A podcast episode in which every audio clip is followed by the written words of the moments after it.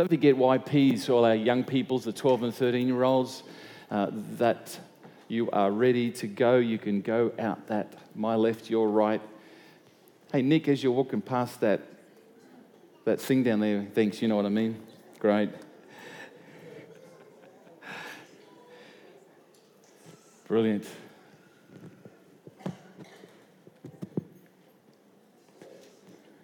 Our, uh, our building on the other side of this wall is continuing to take progress. I don't know if you've noticed it. You have? That's good. Well, sometimes you don't, you know. But uh, thank you very much, Nick. I appreciate that. Yeah, that's good. Um, you know, when we uh, finally knock out that wall, if you looked at the plan that's been up there for about three years, we're actually going to be changing the inside of the church a bit and I just want to continue to, you know, um, talk you through the changes so you, you don't, it doesn't all of a sudden jump out at you. But there'll be one week when the stage will be here, and the next week in the stage will be there. Okay? And that sounds like, wow. So hopefully it'll happen in a week. I'm not quite sure. Uh, possibly might take a bit longer. But then the seating will be changed so it'll be this way, and, uh, and we'll be looking at uh, the stage there and that wall will become um, a, con- a, set of concertina doors that'll, uh, you know, that'll open right up when we need to.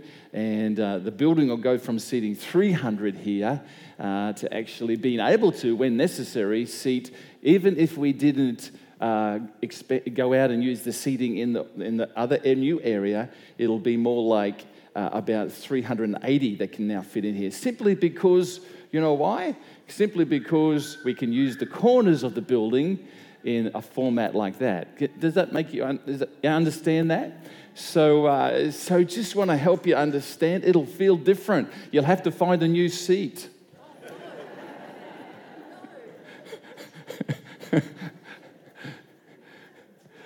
anyway, I know that none of you get into any kind of habits like that. Not at all. But uh, so just so you continually be thinking that way. And actually, next year, do you know what next year is? It's 2020. However you want to pronounce it, 2020, whatever. Uh, but did you know that in 1970, apparently on June the 14th, this church was planted? Now, if you do your mathematics, 2020 means it's 50 years. There you go. And so next year, with the opening of our new section, we were thinking we were going to have a bit of a time to give honor and praise to God and celebrate what God has done in literally thousands of lives through this church and over the years. Apparently, I'm the sixth pastor, number six. It's not the best number, I know, six, six. But I think we're doing okay. I think we've broken that, whatever's on the number six. But apparently, I'm the sixth pastor in this church, which is pretty good for 50 years. Because uh, sometimes churches go through six pastors in six years. Um, but we've done okay. We've stuck around. So, just so you're aware of that, that's cool. I want to draw your attention to a psalm of David today Psalm 27 and verses 1 to 5. Uh, I want to read this one, you uh, King James Version. And um, to give you a little bit of context around, I won't read all of the psalm, but it's like 14 verses and it's really good. But I just want to concentrate particularly on these five and then uh, narrow down to particularly verse four and give some context to what is being said by David. If you, if, when you read this psalm, I want you to take note of a couple of things. David is either come through a very difficult time or he's in the midst of a difficult time. And with this psalm, you can see clearly he starts to talk to God and he writes these words expressing how he feels and his heart towards God in the midst of what he's been through or is going through. Now, we know there were two difficult times in David's life. There was probably more, but two very difficult times. It was the time before he was king, when for 10 years he was chased around by his murderous father in law uh, he was, his wife was taken from him. He lived in caves. And so David had a hard time before he was king. It could be this psalm was written in response to that or while he was in the midst of that. Or secondly, David, when he was king, he was getting on in years, and his son Absalom um, tried to take the throne off David. In actual fact, David, Absalom, got part way because David had to flee his palace, flee his country like a refugee, and he went and hid in another spot. Um, but eventually, David was able to come back and take his position of king over Israel and Judea, uh, and Judah, I should say.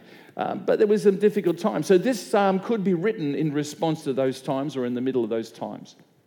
So, so is that good? Psalm 27, we got there, verses 1. It says, The Lord is my light and my salvation. Whom shall I fear? What a statement of faith, hey? The Lord is the strength of my life. Of whom shall I be afraid? When the wicked come against me to eat my flesh, my enemies and foes, they stumbled and fell. That's a great thought. Verse 3 And though an army may encamp against me, my heart shall not fear. Though war may rise against me, in this I will be confident. And then verse 4 One thing I have desired of the Lord, that will I seek, that, will I, that I may dwell in the house of the Lord just on a Sunday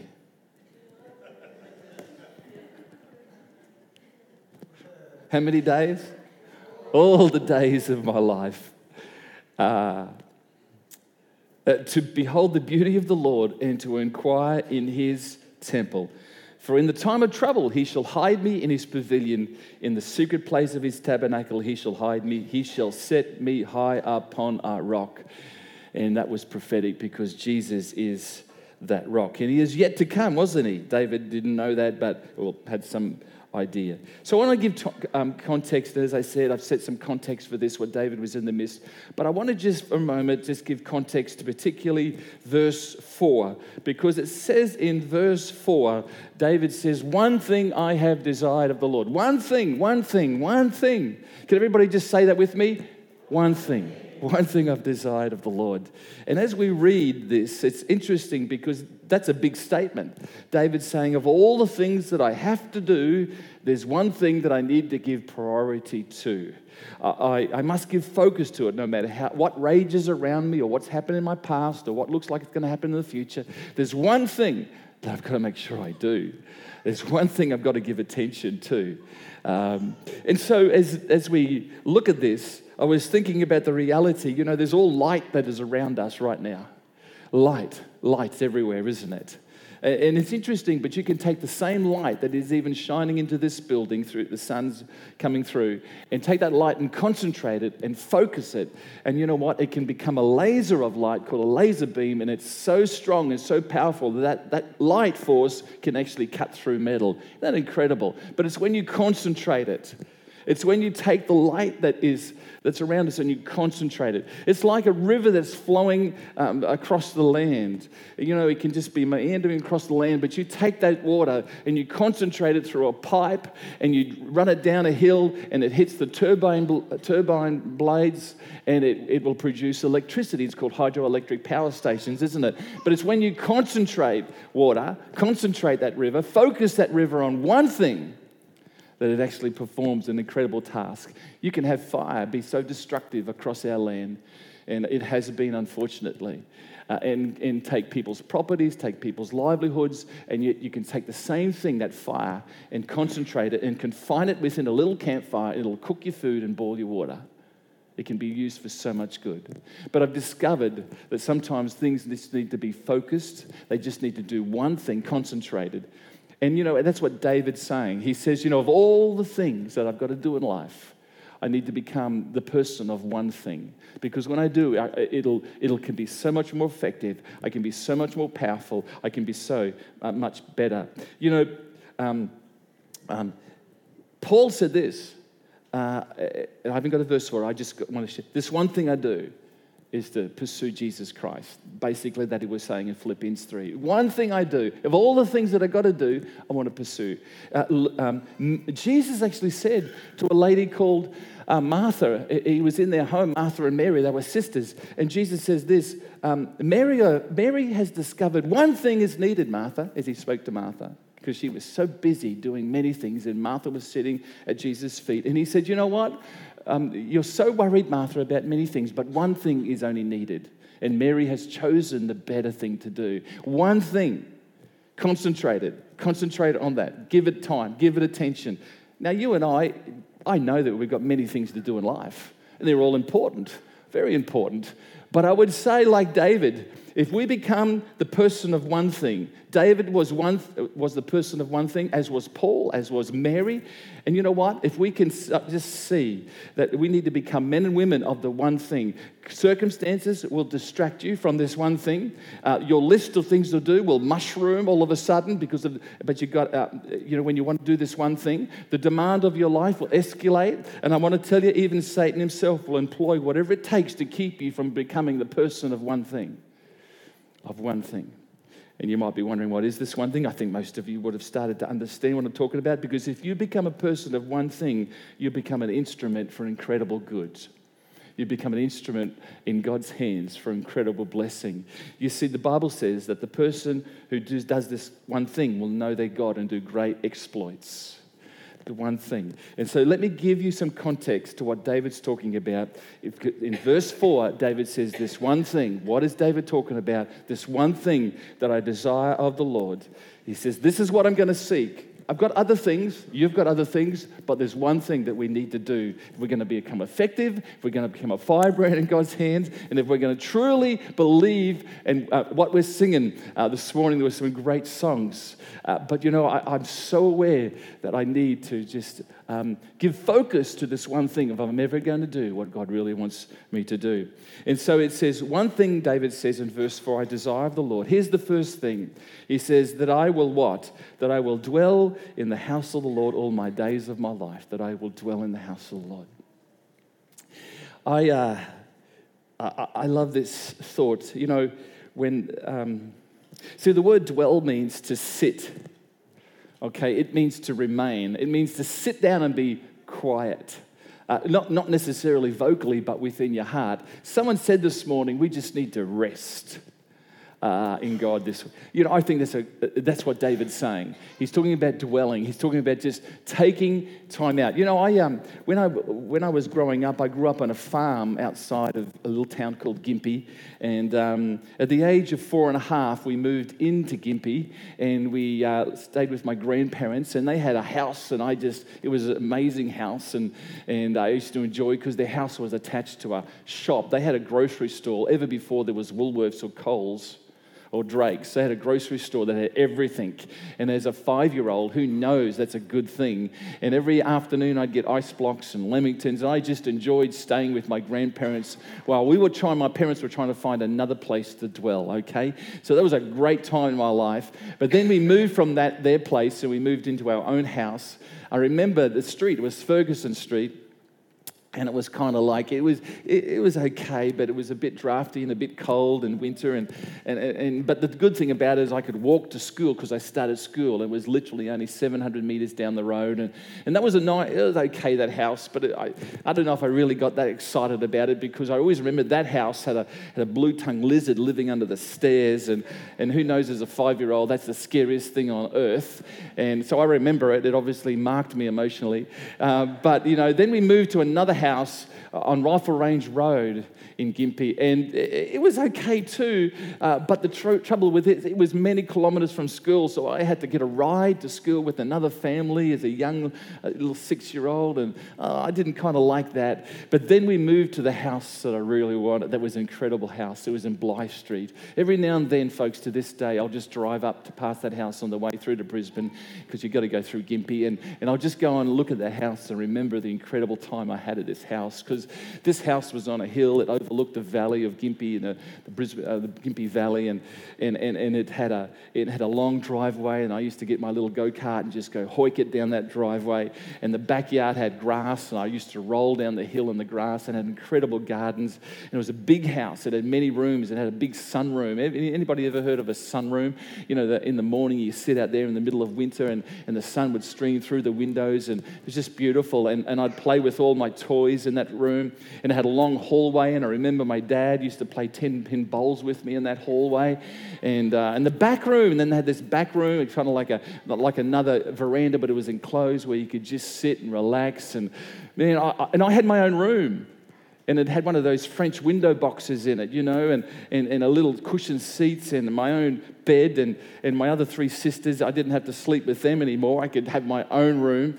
And um, not that I ever kind of slept in the same bed with them, but, you know, as a little boy, you always dreamt of, you know, having your own stuff. And so this house was a place where I wanted to live. You know, I'd made up my mind. I got to the age of nine and I thought, this is the place I want to live for the rest of my life.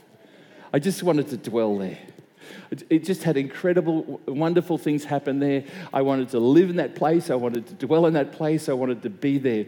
And you know what? Paul, uh, sorry, Paul David is saying something very much like that. He says, I want to dwell in the house of the Lord forever. But you know what? He wasn't talking about a physical place. He wasn't, you know that. He, he, in this building, we can't dwell in this building. As much as I've had some incredible moments in this building, I got married right here, folks. My children have been dedicated right here. You know, I've had some, I got baptized Actually, I didn't get baptized here. I got baptized in Rockhampton. That's fine. Uh, you know, I, there's some wonderful moments I've had in this building. It's been an incredible building, but it's, but it's just a building. It's, it's, it's, it's a place because um, the truth is, God's dwelling, as David knew, how could he ever dwell in God's temple all the days of his life? He couldn't physically do that. He, he knew that. So obviously, the place is not a geographical location. It's not, it's not somewhere that you can say, there's some places where you have great memories, like the house I used to live in in Bly Street.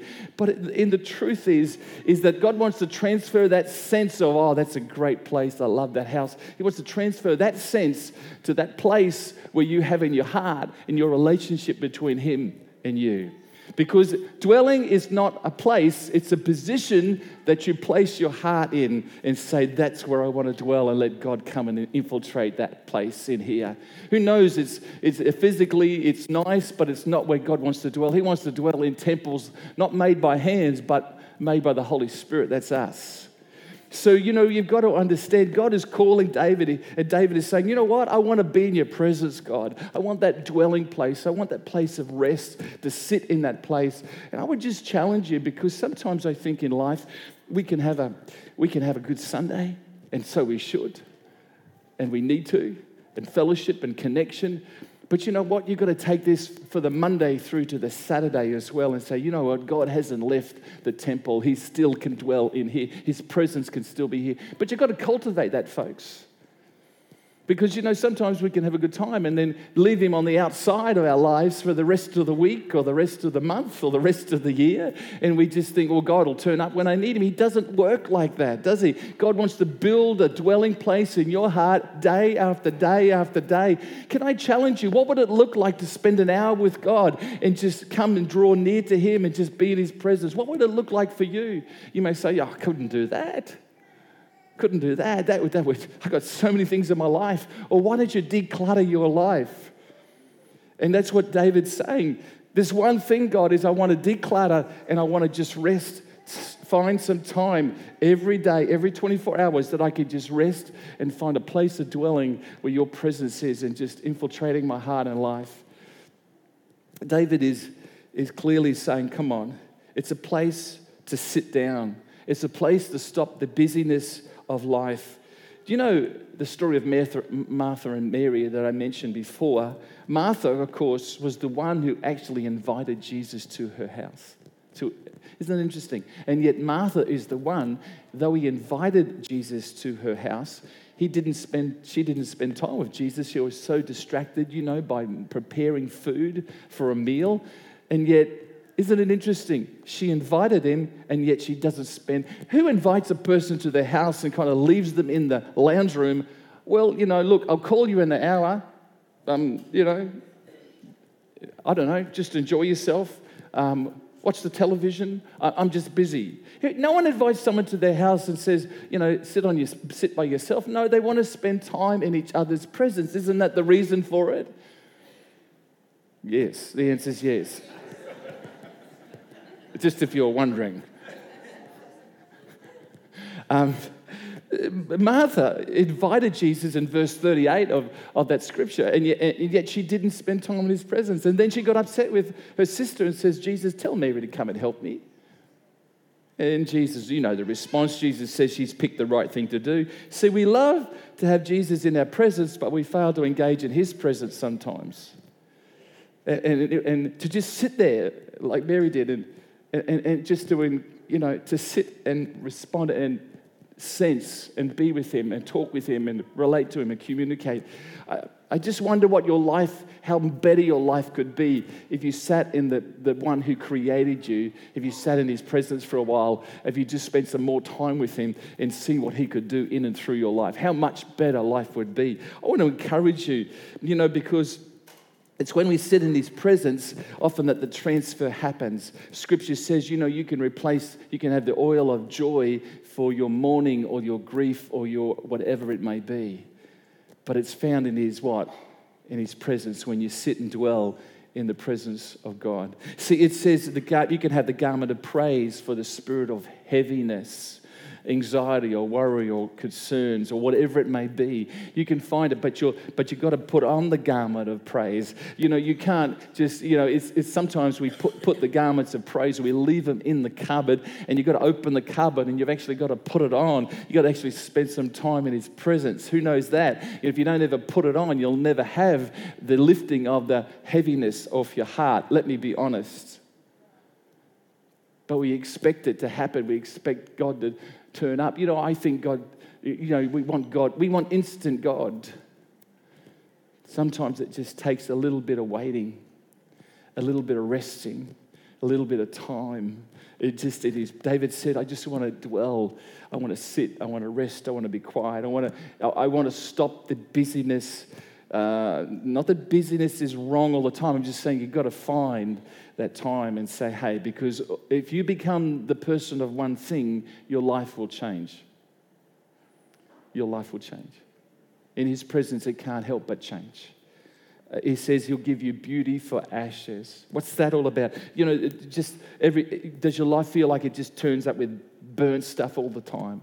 It just feels like life is just, it's all, it's all been consumed. Life is being consumed every day. You know, I want to tell you what, He wants to give you something different. He wants to give you fruitful stuff. It's not going to be burned, it's going to be fruitful and alive. And, and it comes as we just dwell in His presence. You know, I want to encourage us this morning.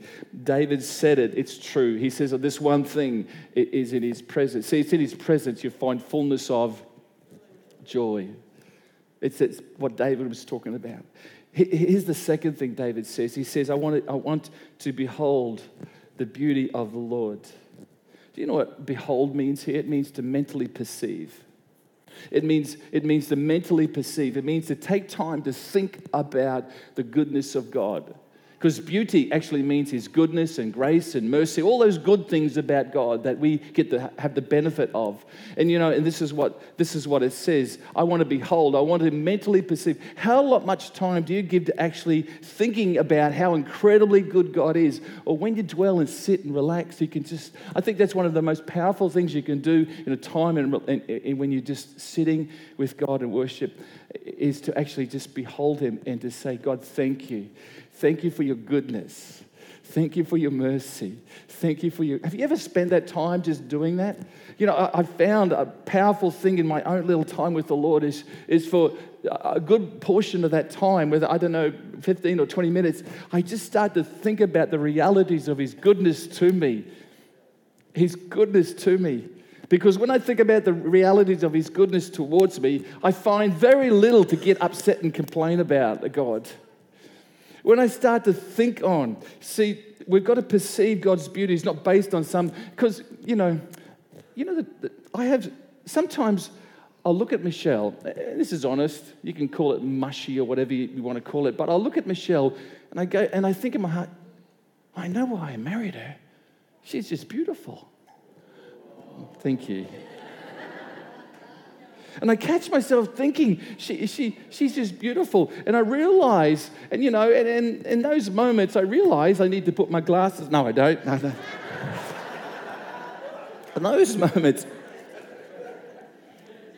you know, Michelle and I always joke with each other. I think God allows our eyes to get weaker so that we still look the same we just, we just laugh at each other and say, You still look good. Yeah, I think you look good too. Is it because we don't have our glasses on? Probably, it doesn't matter.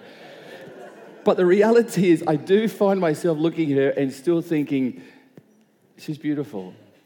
And, and, and then I realize, of course, in all, all seriousness, beauty is fleeting and good looks are to pass away, aren't they? But I want you to know when I start to be thankful and I start to look beyond the outside and I start to be thankful about her inner beauty and just all the wonderful qualities that I have in my beautiful wife. And as I look at her and as I, you know, I see the inner beauty, which is what Proverbs chapter 30 lady is like inner beauty. And, and, I, and I just start to be thankful. And as I do, it just continually makes me fall in love with her again, afresh and new. You know what I'm saying? And I just wonder if we would just spend some time in God's presence and just perceive His goodness and His mercy and His grace and His incredible gift to us and His love for us, how much it would just entwine your heart with Him afresh if you just sat for a while sometimes. Instead of seeing all the negative things about the world, why don't you just start your day or finish your day or whenever you may do it and just say, God, you're incredibly good. You're incredibly merciful. And I just give you thanks and I just give you praise today. It says, give thanks in all circumstances. I think it starts, I think life change starts with thankfulness and just thanking Him. Do you know what that's called? It's called worship. Just worship Him and thanking Him. Um, Jesus, there's an example, God reveals Himself to Moses, and, and He says this to Moses. Um, he says, um, Exodus chapter 34, 6, he says, The Lord passed before him and proclaimed to Moses, The Lord God, merciful, gracious, long suffering, or patient, and abounding in goodness and truth. And so, as, as the Lord passed before Moses, this was the proclamation that the Lord made uh, to Moses. You know, I'm gracious and merciful and patient and abounding, not just, you know, in, in goodness, I'm abounding in that one. I'm abounding in goodness and truth. And we see, uh, that's what uh, we see also, uh, what, uh, what the angels declared when Jesus was born in Luke chapter 2. He says, Glory to God in the highest and on peace, goodwill towards men. Jesus Jesus is God's goodness expressed towards us. And so we can just see the reality of, of, of God's goodness continually displayed before us. But you've got to spend time just acknowledging His beholding how good He is. You've got to spend time. You've got to slow down. You've got to stop for a moment and just realize the power of His goodness. So, have you ever just sat and engaged your thoughts around the truth of God's goodness? And when, uh, you know, have you ever just sat and thanked Him for the goodness? Have you ever just allowed your day, have you allowed your day and then your week and then your month go past and you've never even thought of the reality of how good and incredible God is? Because when we, it makes us realize that life isn't all about us. And so we can throw off our selfishness when I start to see His goodness. And when I have His goodness, when I have a revelation of His incredible goodness to me, and then my not just my revelation of him, but then my expectation changes. And so my expectation goes from, well, God will never give me anything good or nothing good will happen to me, to expecting that if I have a good God, he's going to do good things towards me. And that, that's a whole different mind frame. See, when we sit in his presence, it shapes our whole being, it shapes our thought processes when we just sit in the presence of God. So, what, what do you really believe today? Do you believe that, um, that God's goodness could do something if you would just give time to it? Do, do you take that time just to sit and stop and give Him a quality amount of time? What would, what would it be like to just say, God, an hour a day? I'm just going to be in your, I'm going to do these things. I'm going to sit. I'm going to thank you for your goodness. I'm just going to let you be God in my life. I think there would become a dramatic change in our life. What do you think? I was, I was fascinated. I was reading a, a guy called Dr. Timothy Jennings, who's a neuropsychic pharmacologist. He was he was he completed some clinical research on what happens to your brain if you worship God for just 12 minutes a day. just 12 minutes. I don't know why he picked 12, but he picked 12. And, he, and, he, and as a Christian uh, psychopharmacologist, this is what he came up with. When you worship for just 12 minutes, just imagine if he went for 30, far out. He says it increases the capacity to your reasoning and thinking and evaluating parts of your brain. You have a better capacity to reason and think. It says worship for 12 minutes a day will increase the capacity to, the, to have empathy and compassion and have love and it'll increase the ability because you've got parts of your brain that has empathy parts and compassion and loving parts it'll increase the capacity for those things in your brain. It increases the plasticity here's an interesting word plasticity and self-healing properties of the brain so that you can have a have more neuron growth. Did you know that your brain can build new pathways? That's exciting. It increases the ability to rewire the brain from the guilt and anger and depression pathways of your brain to rewire so that you don't have guilt, anger, and depression. I call that just the touch of the Holy Spirit. but you know what? When that happens, God actually can rewire your brain so that you can start to think good things and not negative things. That you actually are the head and not the tail, and that He does want to bless you and not curse you. I think as we think on, as we mentally perceive, as we behold His beauty and spend time, God can do all that in our lives. I reckon that's better than a pill. Any prescription. Praise God for our doctors who do, sometimes we need those prescriptions and stuff, I understand. But David said, Come on, give time to that. Here's the third thing that I find incredibly powerful. Not only did David said, I want to dwell in your presence, not only do I, what's the second one? I want to, um, what is it? Oh, everybody's whispering it. Behold the beauty of the Lord. And then the third one he just talks about, he says, I want to inquire, inquire, uh, let's make sure we get it. Where is it? And to inquire in his temple inquire at his temple. You know, the word inquire is an interesting word because it's not just about asking this word inquire. It's not just about asking in prayer but it's actually it's talking about waiting uh, for his word to come back to us. It's waiting for a response. How can i be concerned that he never speaks to me if all i do is chatter to him and then walk away and expect for him to speak to me? You know why? I'm never listening for him never listening for him. Do you know God actually wants to speak to you?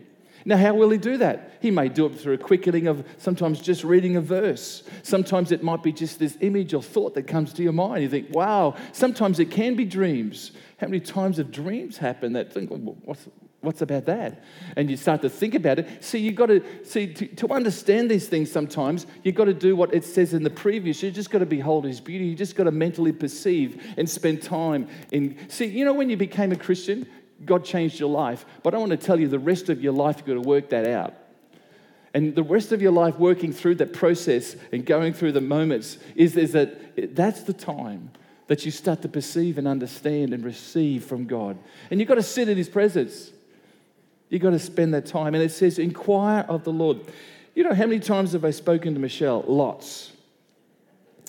And walked away, I say, blah, blah, blah, blah. And then I walk away eh, and, and I get caught up in my own world so quickly. And, and, and Michelle, at different times, says, I, I want to talk to you. I said, Yeah, I'm listening, I'm listening, I'm listening. She says, No, come and look at me in the face when I talk to you. So I say, Why do you want me to look at you in the face? So I know that you're listening. It happens, doesn't it? In actual fact, it happened this morning. Because I said, honey, I got to leave. I got to leave by quarter, um, ten past eight this morning because I've got to do this and this and this, and we're going to be at the church a bit early because I want to blah blah blah blah. And she said, and then I just walked out. She says, "Come back here." I said, "What for?" She says, "I want to talk to you." What do you want to talk to me about?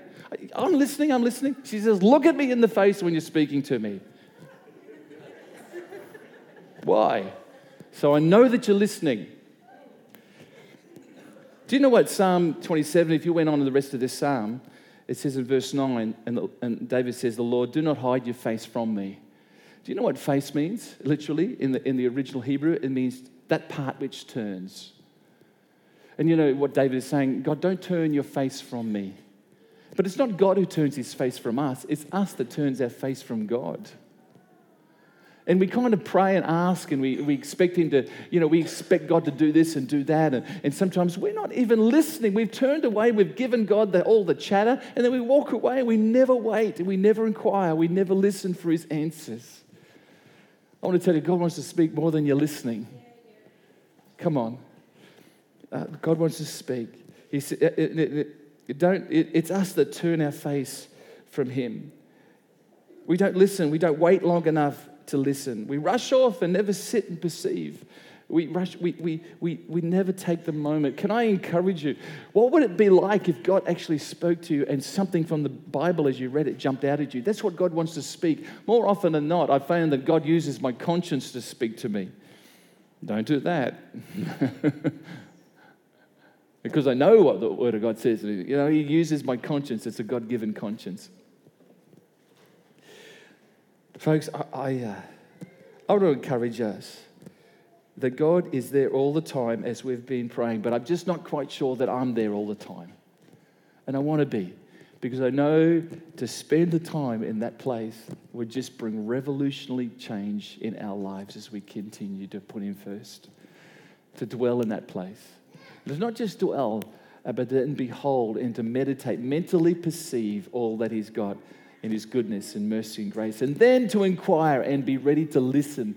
Spend more than a little bit more time and just, and just say, oh God, what, what, what are you saying? You know, what are you saying? I, um, some years ago, I went to Perth and um, I had to go for a, uh, a chaplaincy, a street chaplaincy conference. Um, Tians came with me and we went over there. And then, and then on the second day, they, they drove us, we stayed at a campsite out west, uh, north of Perth. And then um, a little bit further on from Perth, about half a day, they took us to a monastery.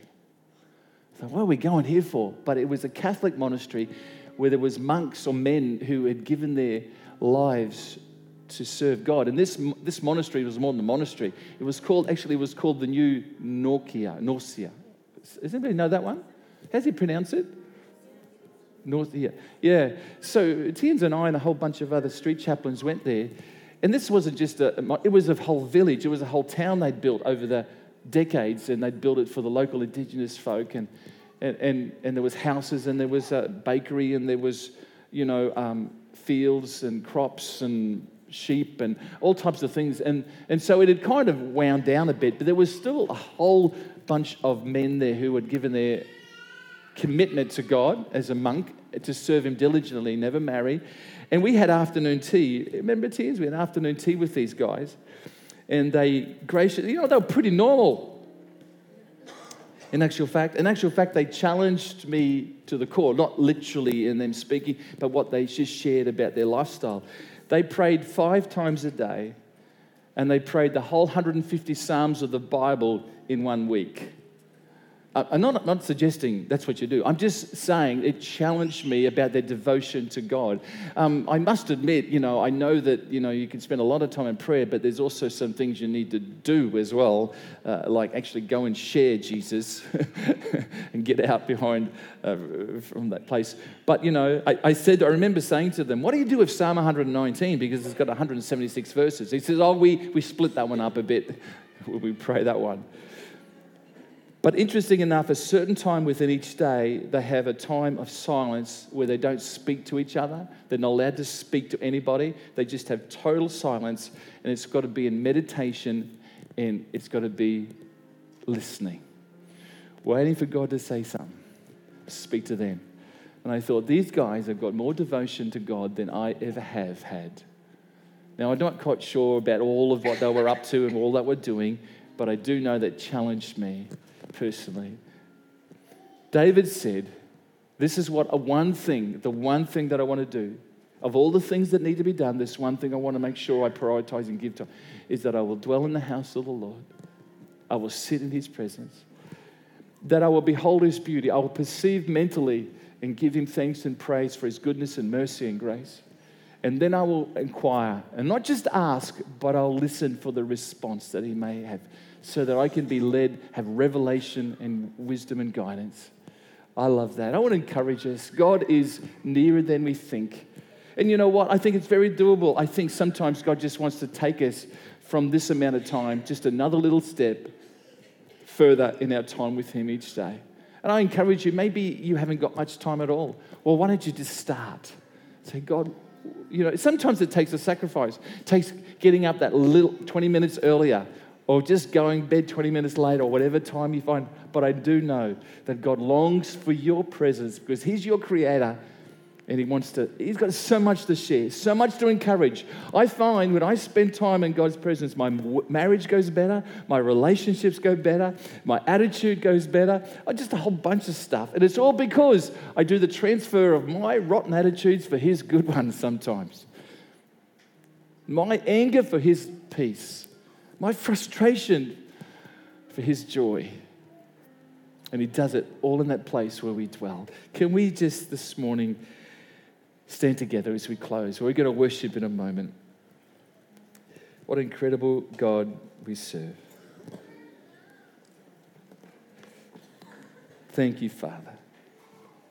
I think sometimes the frustrations of unanswered prayer wouldn't be a frustration if we sometimes would just, just spend that time listening for his answers and the direction and sometimes we wouldn't be frustrated with his answers because if we'd spent that time, we would know that this is his ways are the best ways possible.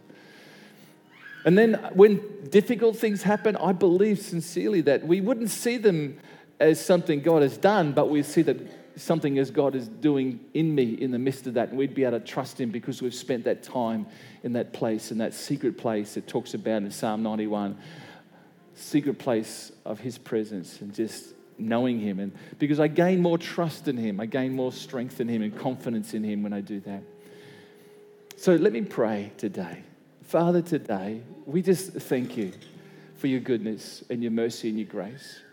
We just thank you, God, that you give it unto us. And Father, that we would be a people that, uh, Lord, would be able to carve out time in every day. Because David says, I want to dwell in the house of the Lord for all the days of my life each day that we'd find some time to carve out, Lord. And, and we carve out that time, whatever it may be for us, whatever that looks like for us, whatever time, amount of time that is, that you'd help us just to be diligent in that because, Lord, distractions come, our, our calendar gets full, our, our relationships crowd in, which are important, and, and work and everything else. We need your help just to put priorities into place, Lord, and put you first. Father, I thank you and commit ourselves to you. Lord, this day, each one of us, in Jesus' name. And everyone agreed, said, Amen. Come on, let's just for a moment worship Him this morning as we close. Thanks, team.